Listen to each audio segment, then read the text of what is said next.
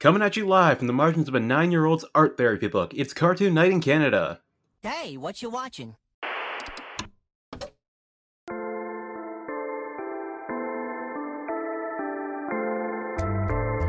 Got a problem with cartoon?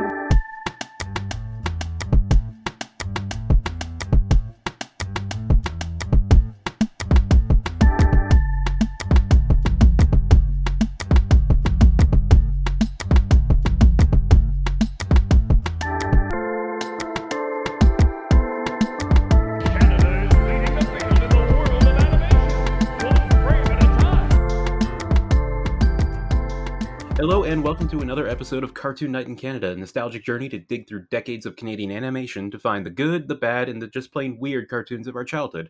I'm your co host, Chris Lucy Antonio, And I'm your co host, Sylvie Kettles. and we are back at it after a tiny personal hiatus, aren't we? Well, you moved. It's true. Uh, and I think you should have really considered uh, your access to internet and the vital importance of this podcast before you would do something so foolish.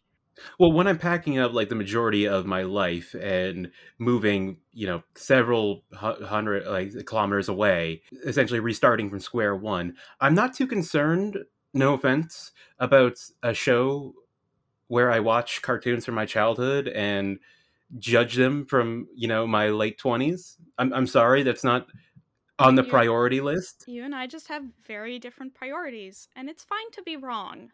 You know what? That's that's very fair. Like, I mean, maybe like a year into this show, I'll realize, like, man, I really should have just found a way to bang that episode out, and I really let the podcast down. You, you let the people down, Chris. What about the children? Yeah, how dare I delay them? Our long baked opinion on sticking around. Well, well, they can wait no no longer. Give the people what they want. Granted.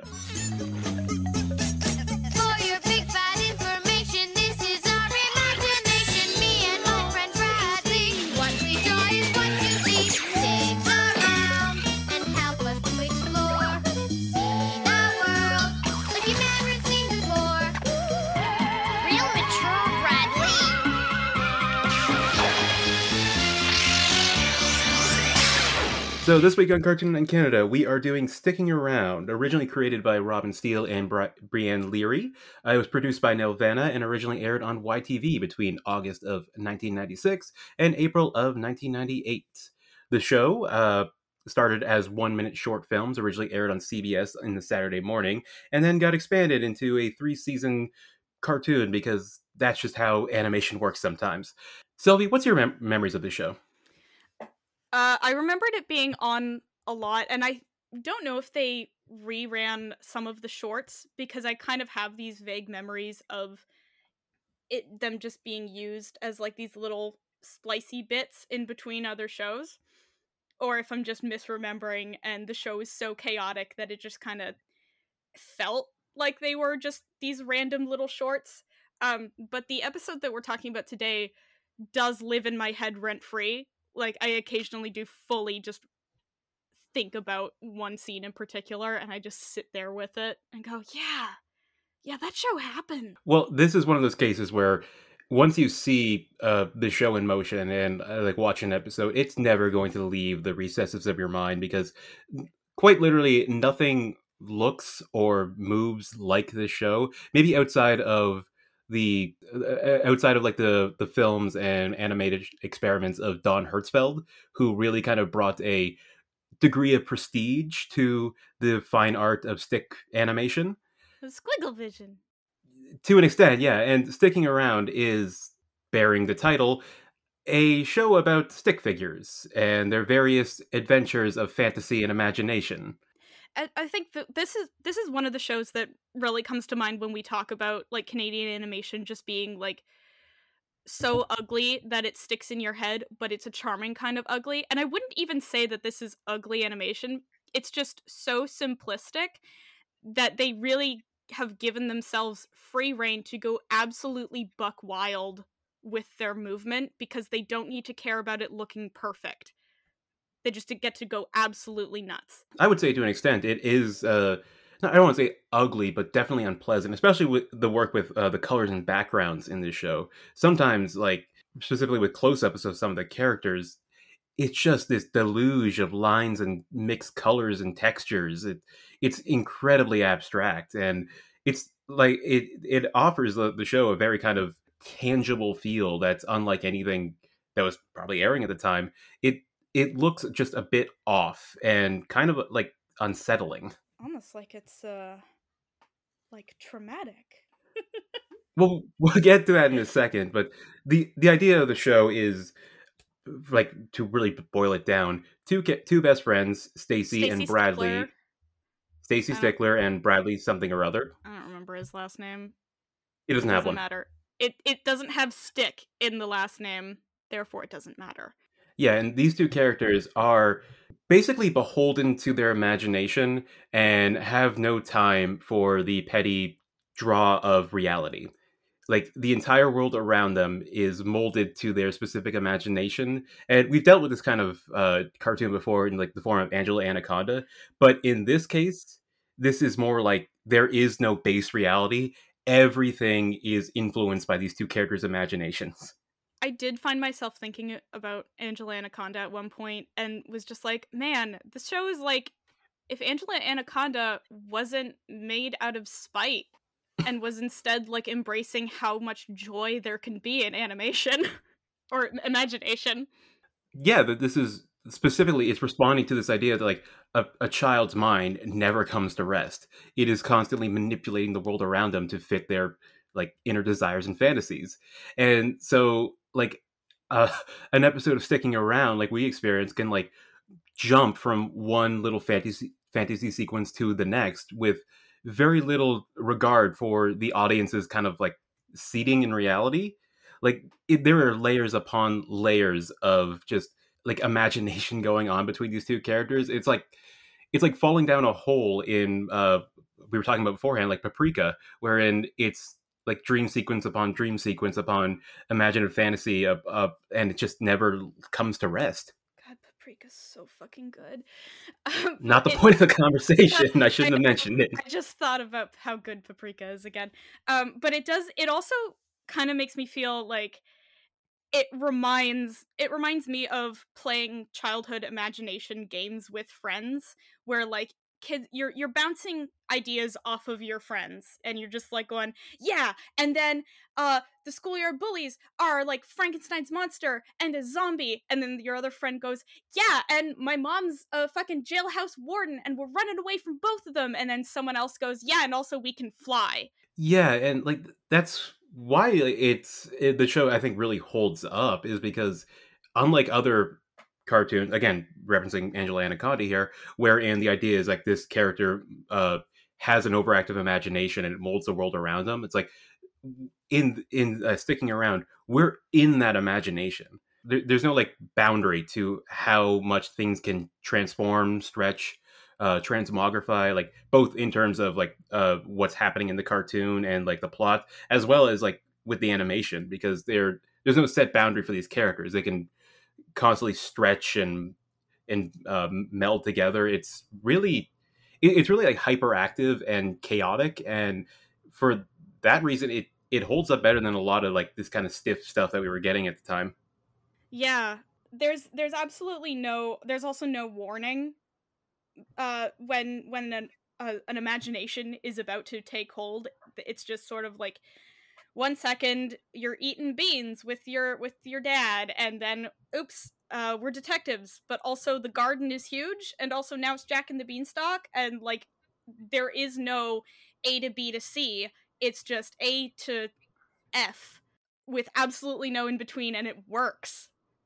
it runs at such a fast clip and the, the way that it it's constantly bridging these like fantasy sequences together like it it again it, it's uh, speaking to a, a children's audience right? Like, that's the key demographic. So they're going to be running with this like especially if they're on like a sugar high like just just go with it. There there is no it, it has no respect for a foundation for any kind of any any kind of grounded plot story. It just runs with whatever it can do. Yeah, because kids understand that they don't need your useless mortal logic. they're having fun. Yeah, exactly. Uh, so I, I guess before we get into the episodes proper, uh, while reading about this show, as we, we try and do a bit of research before every episode, there's a I don't I don't want to like uh, sound like one of those uh, you know YouTubers who, like the creepy unknown origin story of this cartoon from your childhood. Can you believe it? But that's just a theory. Three million views, please. Uh, yeah. So the the original idea for like that was featured in these those one minute shorts that were produced in uh, '94, I believe, uh, is that the entire series, like as we know it, what we see are are the actual drawings of an eight year old child who's going through a whose parents are going through a rather messy divorce, and these scribblings are at the behest of her art therapist to help her cope with the anxieties of a very stressful point in her young adolescence and yeah yeah, and that's definitely something that once you know, you can look at a lot of the things happening in the show and go like, "Oh, yeah, obviously." Like even if you don't know the therapy angle, you can see that her parents are divorced, that Stacy's parents are divorced, that she clearly views her mother as this nasty authority figure, like she's depicted as a jail warden uh in at the beginning of this episode and I think she appears as a drill sergeant in the opening sequence, that banger of an opening. And then Mhm. uh her dad is the just this bumbling idiot who's like clearly trying but he's not very good at it yeah he's, he's got uh, he's got some like critical divorce dad energy like even to the point where in this episode like she just says to bradley yeah we're eating at my dad's place and he's like no no and also there's some like weird shit going on in bradley's family life too because his parents are working until 8 and 9:30 p.m. i mean it was really refreshing uh to like watch the series and see you know kids dealing with those kind of very real uh like family uh home lives wherein your parents are working to long hours in the night just to clothe and feed you and your parents are divorced. And yeah i can understand why a child like the real stacy stickler would just retreat into their notebook and just build a world better than the one she's living in.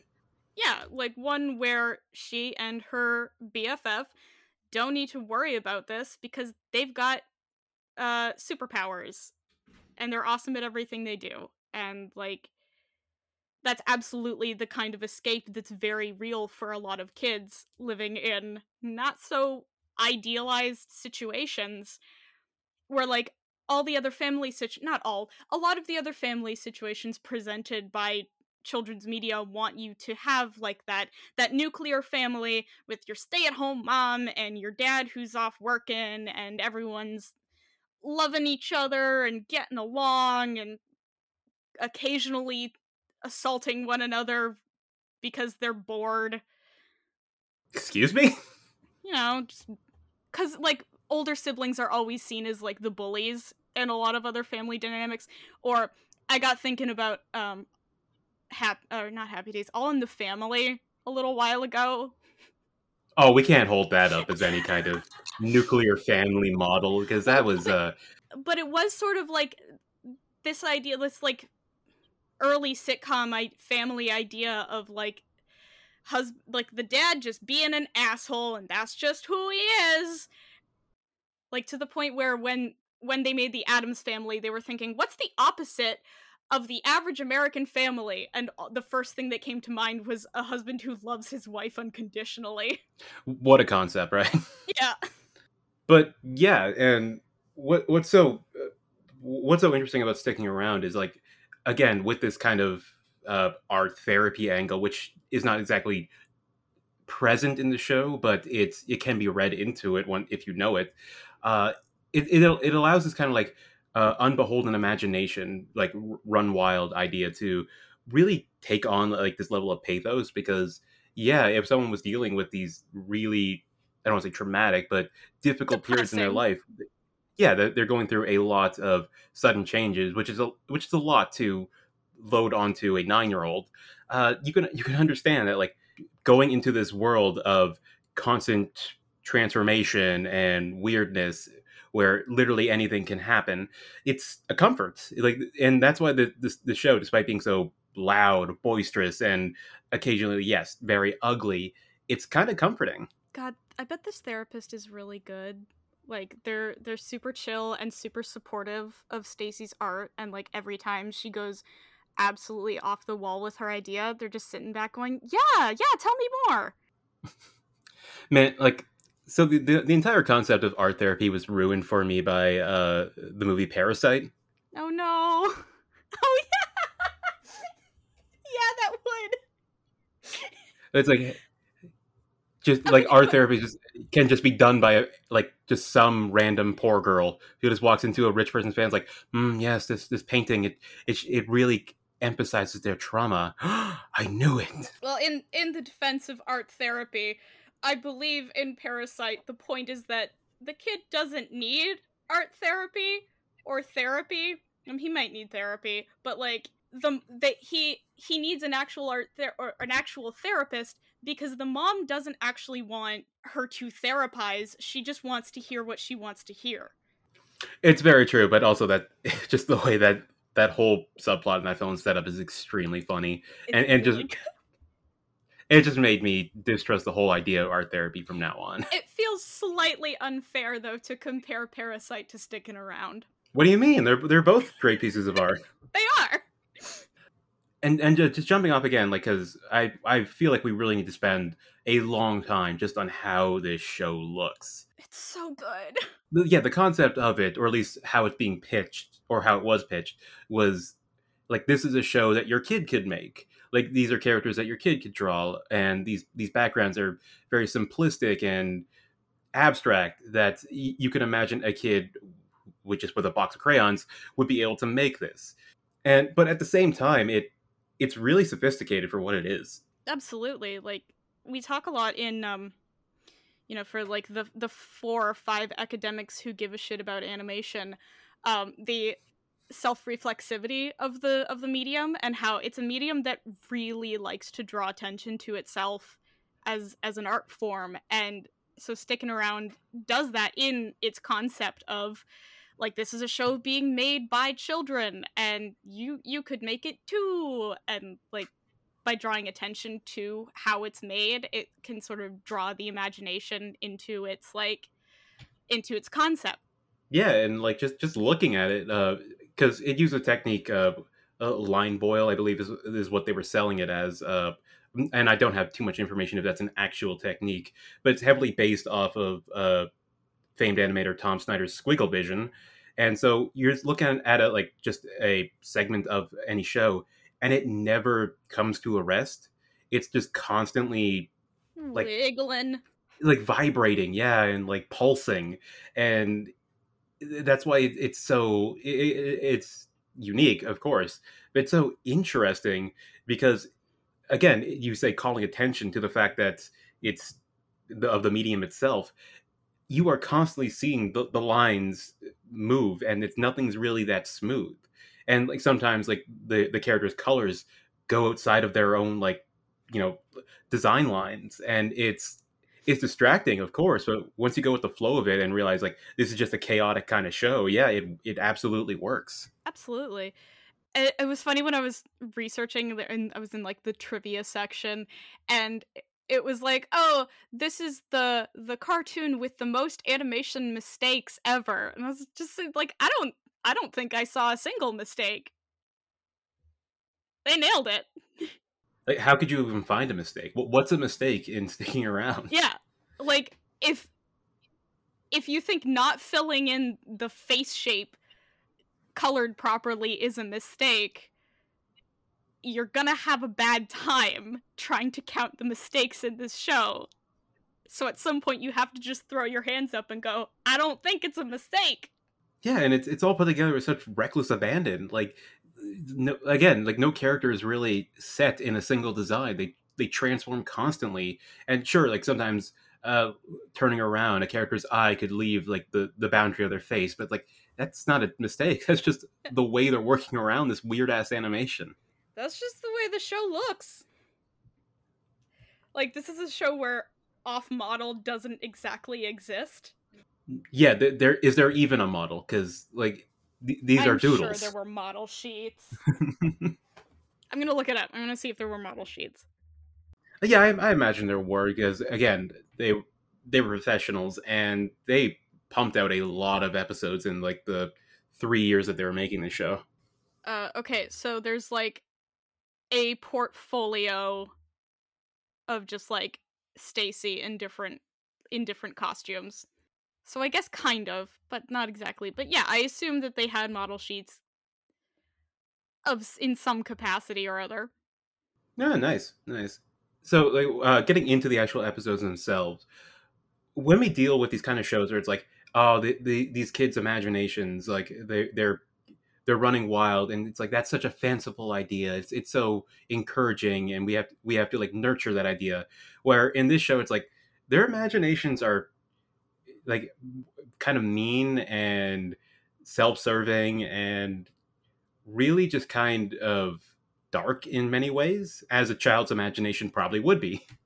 They do end up hecking up their neighbor's garden. Yeah, because they, they again they're just beholden to their imagination. It's like anything around them, like reality ceases to exist. Yeah, they fully disassociate into their imaginations. Yeah, this is actually a very troubling show when you think about it. okay, now we're drifting into game theory territory. Fucking Stacy was dead the entire time. No. The like the entire show are just scribbled notes on her walls in the insane asylum. Oh god. Like and subscribe. So we watched YouTubing season is so three, fucking easy. episode thirty-three, Slime a Bean and Voice of Doom. Hmm Now th- this is uh th- these were your picks because you, I, I believe you pulled out a memory of of the second episode specifically and said, okay, this is the one we have to do. I didn't say we have to do this one. I we were just we were talking about this this show and I just said there is an episode that just exists in my brain and it's this scene of the two of them competing against one another to throw their voices farther and they're like calling their shots and throwing their voice.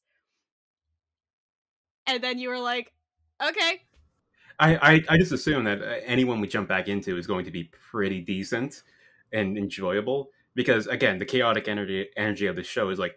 Hey, if you don't like where this joke is going, it's going to become an entire different genre parody in like two seconds. Just wait. It's very, uh, very Mel Brooks uh, approach to comedy of just throw every joke at the wall until you find one that sticks. Yeah, just the amount of fucking ideas, concepts, jokes, fantasy sequences they jam into 11 minutes.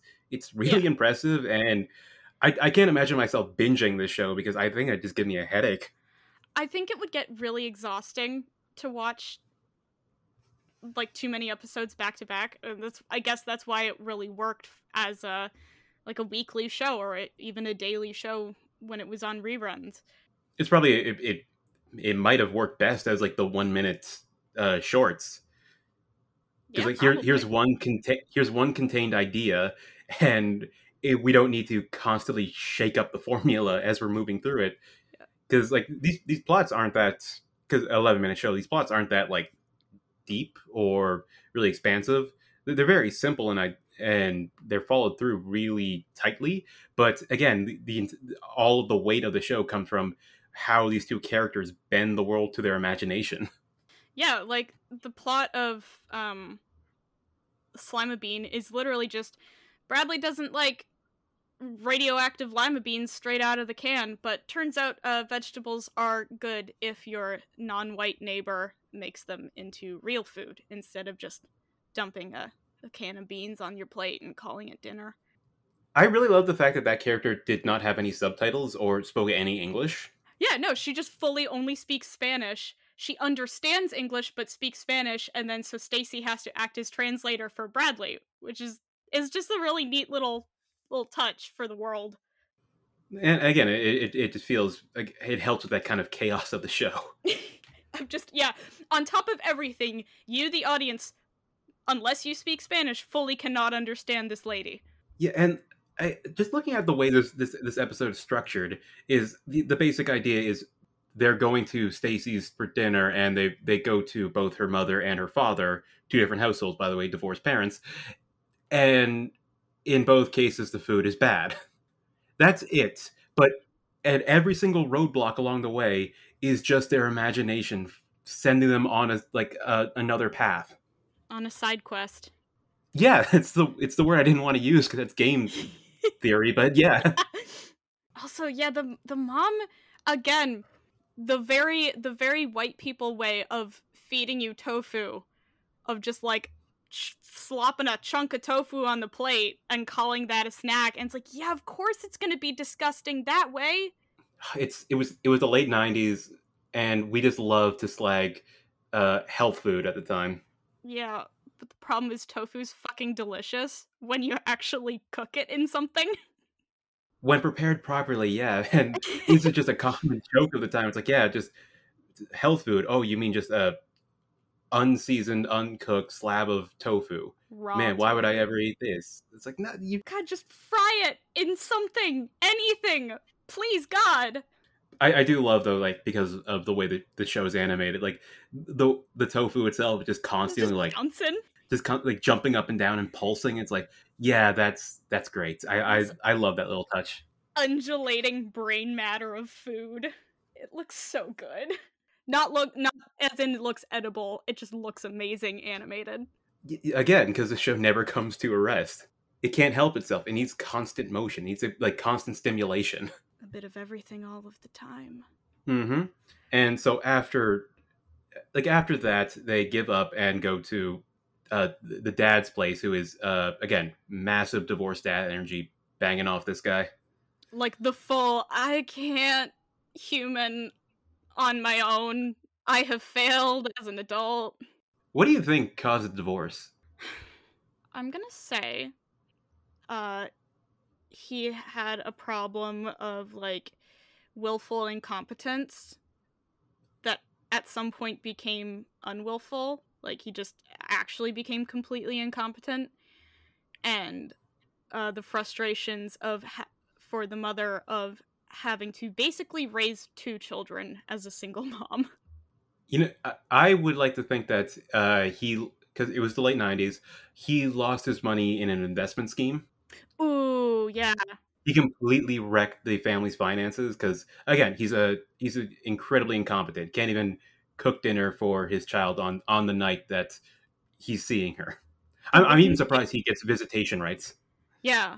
And it's like the full, oh, I forgot that it was my night to cook. The normal divorced dad thing to do would be to then order a pizza. Order a pizza. It's not So hard. Yeah, because then suddenly you're the favorite parent because mom's making her eat nasty ass uh, raw tofu, but you ordered a pizza. Boom, points in the dad column. And he can't even do that. I analyzing this through the the concept of the original shorts is that Stacy is working through a very unhealthy living situation where she's bouncing between both family holds and neither of them can take care of her correctly. Yeah. Like her mom seems pretty angry and also a bit neglectful because like she just yeets the tofu at them and is just like, cool, bye. yeah, I mean, I mean that, that's just uh again like nice mom energy. It's like, well, this is healthy, so it's good for you. It's like you don't know how to cook, do you? And then if we're viewing it since we're viewing this through Stacy's eyes, we're seeing her like wanting to just throw health food at her as like, ugh, my mom doesn't care about me and my needs or my wants. It's bleak that way, and oh, and A little bit of a bummer. C- can you imagine if like going over to somebody's house and they just give you like here's a can of vegetables. Here, here's a can of like processed slimy vegetables. So this is your meal. This is what you're like this is what you're fucking eating because i don't have any other food because i can't take care of myself. So why am i taking care of a child? Doesn't matter. Eat the goddamn beans. Eat your beans, child. and I, like just, just again l- the the ideas of the show aren't anything impressive they're not exactly deep with lore the, like the characters are kind of set in themselves but at the same time it's so it, it allows for so much so many jumping off points Bec- because like uh the, the the the bean dinner ends up into a detective parody, which ends up into a Jack and the Beanstalk parody. Yep. All within the span of like three minutes. Oh yeah, like that that whole scene takes maybe 4 or 5 minutes maximum to get from kitchen table to end of episode. It just blows past so many like like the, the very idea of the plot is left by the wayside as hey, hey here's a bit we could be doing because the our imagination dictated so. Yep, oops, we're uh, we got we got lost in another fantasy world. Sorry, Mrs. Cesaro. Is that her name? I think Caesar's in it. One sec. No, not sticking around. Salazar. Hmm, makes sense. Makes sense. Salazar. And so the other one is th- this one went all over the place because I believe uh, Voice of Doom. It begins with them just jumping over a sprinkler system, right? Yeah, and like kind of doing tricks, and so that becomes the imagination of we're surfing and we're it's a surfing contest, and that's this episode we do get to meet our good boy Dill, Jesus Christ, this guy. our good good boy Dill. I am just okay. So I I do love this character and the way that they record his voice, which is like triple tracked and louder than everybody else on the mix. But what is this fucker steal? He's just the loud kid. The loud kid. That's that's not a character. Well, I think it's I don't know. I I remember there being a kid in my class who was just like kind of always yelling. Do you know the game Kindergarten that like every fucking gamer played? oh yeah, I remember that. Okay. Nugget just like yells a lot. Okay, I see where. I'm one I'm just trying to see if there's like a kid who was based off of Dill because I'm thinking I felt a similar vibe off of Nugget that I get from Dill. I, I, I, I do I do love though that, that whole character is just like man he can't control the the volume of his voice and everyone just kind of tolerates him. Yeah, and he just hangs around. They're they're just friends. He says holy mackerel a lot. Yeah, an- another thing is that uh, this show has a lot of uh, catchphrases. Almost every character has their little line that they do. Yeah, Dill's got holy mackerel, which like the f- second I heard it the first time, I was like, "Oh, I'm 6 years old again." Um Stacy has real mature Bradley. Mm hmm Those are the two that come to mind. The very short bully Russell with the the toque. He, uh, his whole thing is what? Oh yeah. Yeah, th- that's his catchphrase. And Um and then there's the the little girl whose catchphrase is, "What? My dog isn't dead. Why would you suggest that?" yeah, that's a that's a weird little piece of strangeness in this show. Is that one of the characters is just constantly dragging around a dead dog. dead poodle on a leash and was it was apparently edited out of the American we were talking about this earlier the American cut of Stickin' Around has removed all reference to pepperoni being dead and we were just wondering how Pepperoni the, the, the they dog. did that yes pepperoni is the dog it's I, I don't understand why like Canadian audiences were perfectly fine with uh, one of the characters having a dead dog dra- drug behind them at all times, while American audiences were apparently too sensitive for that. I mean, uh, YTV I guess didn't care what they aired. I like I was trying to think about it I don't think I knew as a child that the dog was dead really? Like it's entirely possible. And also i mean when i was at the age that i was watching this show a lot i did also my like my my cat was hit by a car when i was like seven eight nine. So i might have willfully erased it and been like no it's a stuffed dog. It's it's a stuffed animal that she drags around. What are you talking about? That's not a tire track. That's that's what what that's crazy. I don't, I don't know why you, you had to put that really heavy note on this episode, but thank you for sharing. Like it has a literal tire track on it so it's entirely possible that my brain was just like no we're just gonna gloss over that and not think about it So what's his what's the impetus for uh, Bradley and Stacy to start like a voice throwing competition? i think it's just that they're very competitive like as yeah, as most kids are. yeah like they're just always trying to like he's mad that she's trying to that she one-ups him at the sprinkler jumping thing so he's like oh god i gotta find something i can one-up her at and then he just randomly picks like voice throwing out of a magazine, but they can both just do it without training, which is hilarious. Yeah, and the, the idea is like, look how far we can throw our voices, and they're saying like, we'll, we'll bounce it off the Eiffel Tower into the stratosphere. It's like, I, what the hell are you talking about? That's not how that works. I'm gonna bounce my voice off of Uranus. Cause, 'cause Right, that uh, another Bradley God, catchphrase. he, yeah, he makes a Uranus joke in both episodes. Like both halves of this episode have a Uranus. It's like you you know what? It's always funny. Yeah, to to an eight year old, that's a, a fucking comedy genius. Comedy. Show an eight year old a set by Sam Kinison or a Uranus joke from Stickin' Around. They'll pick the Uranus joke at, like nine times out of ten. Every time. Ten out of ten. That is like that's comedy right there. Cause it sounds like butt. Yeah, yeah, that's that's all a kid needs. Yep. They just need the implication of you said butt. Boom. I I do I, I do like the really like uh again abstract idea of this cartoon is like he's throwing up his voice and he loses it because he Yeah. gets too creative with where exactly he's throwing it. Yeah. And he, he literally goes too far. He flies too close to the sun. And the drama of Stacy going like, "No, Bradley, it's too much. It's too far." It's so good. It's it's really interesting, and and then this uh then this episode becomes a beat for beat parody of that uh Simpsons episode where uh Bart lowers like the walkie talkie down the well.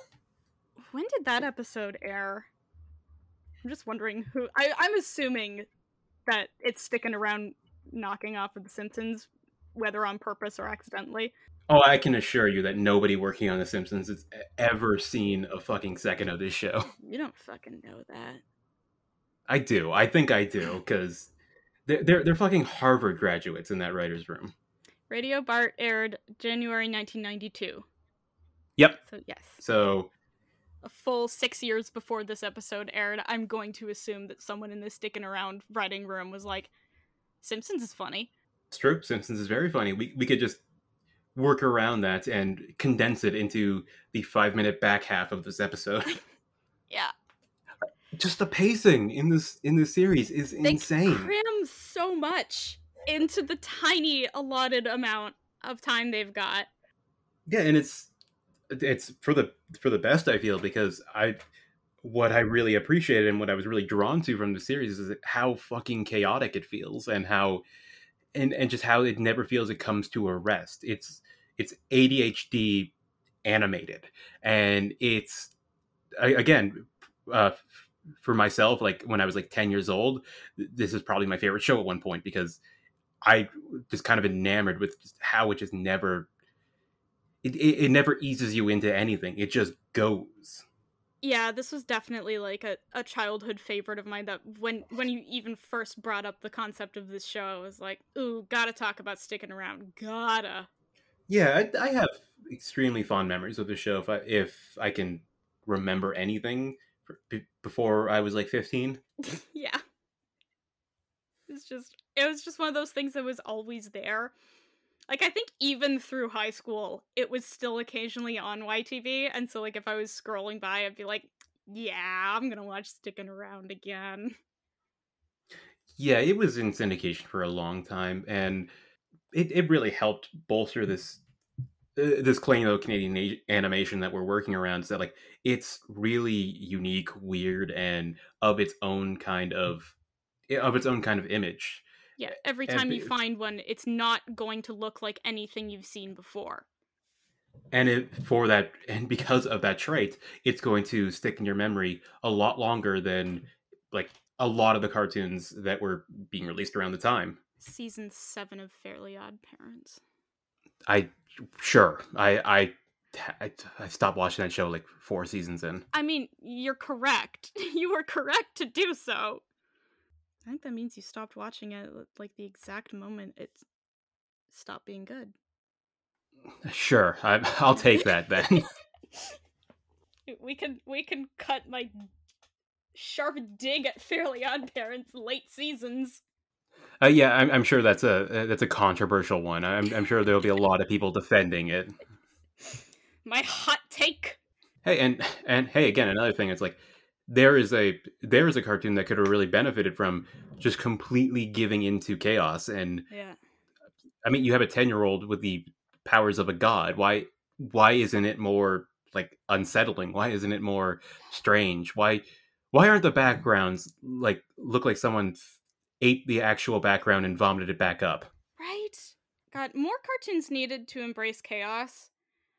And I know, like, early 2000s, uh, like, a lot of animators were experimenting with digital animation for the first time, so, like, it had a bit of a shaky start where they were just, like, more focusing on getting it to work than they were on, like, stylism and and like see like like letting it flourish and more just like oh god we gotta get this done.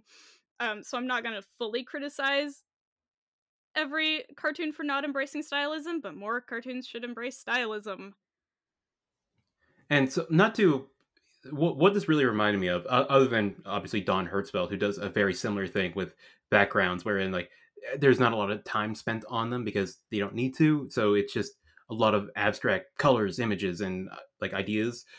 What this really reminded me of, and I hate to bring it up, is uh, Ren Stimpy because the creator of that show, who will not be named, couldn't draw backgrounds.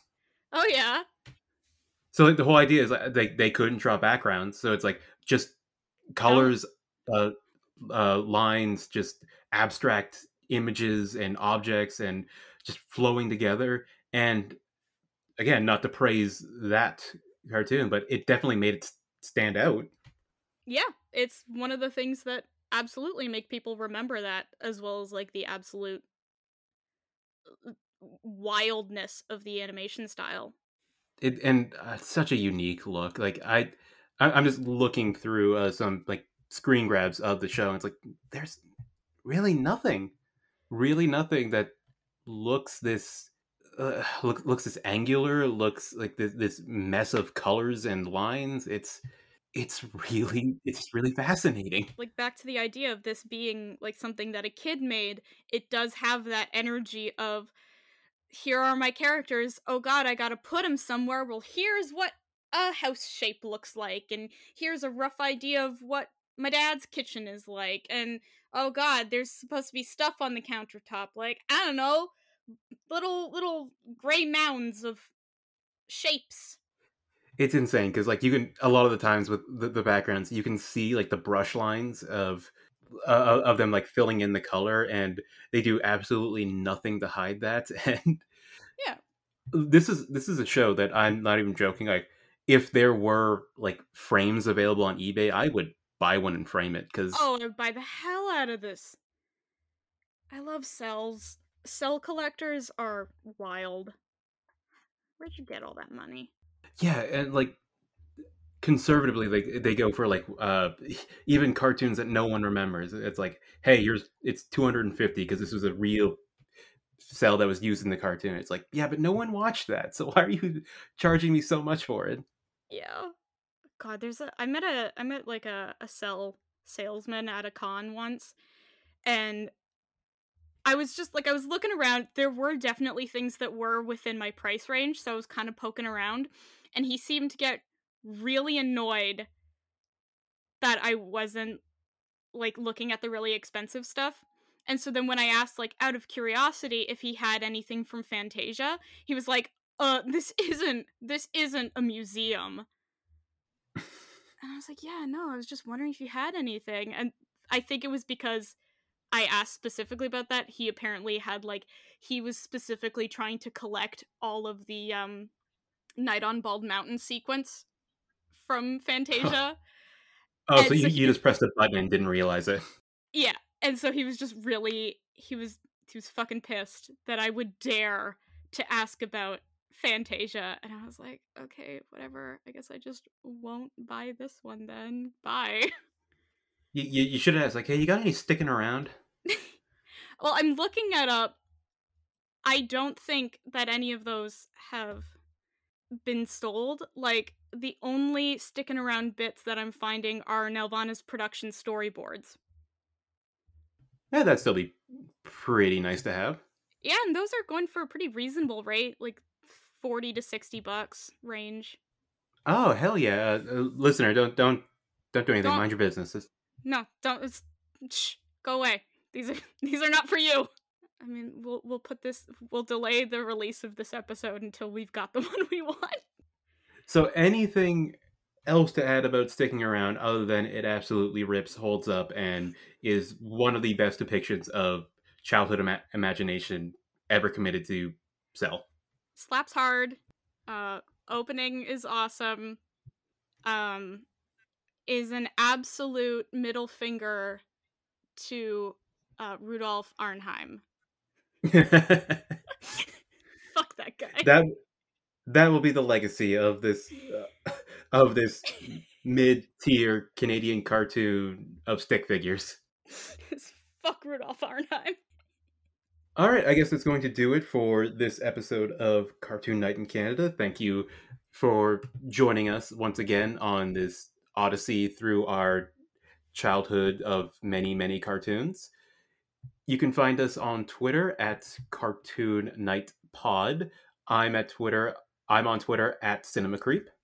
I am on Twitter and uh, TikTok for the youths of today uh, at Sylvie Skeletons. And take it easy. Stick around, why don't you? We'll be right back. We're back. No duh. We're done. We're done.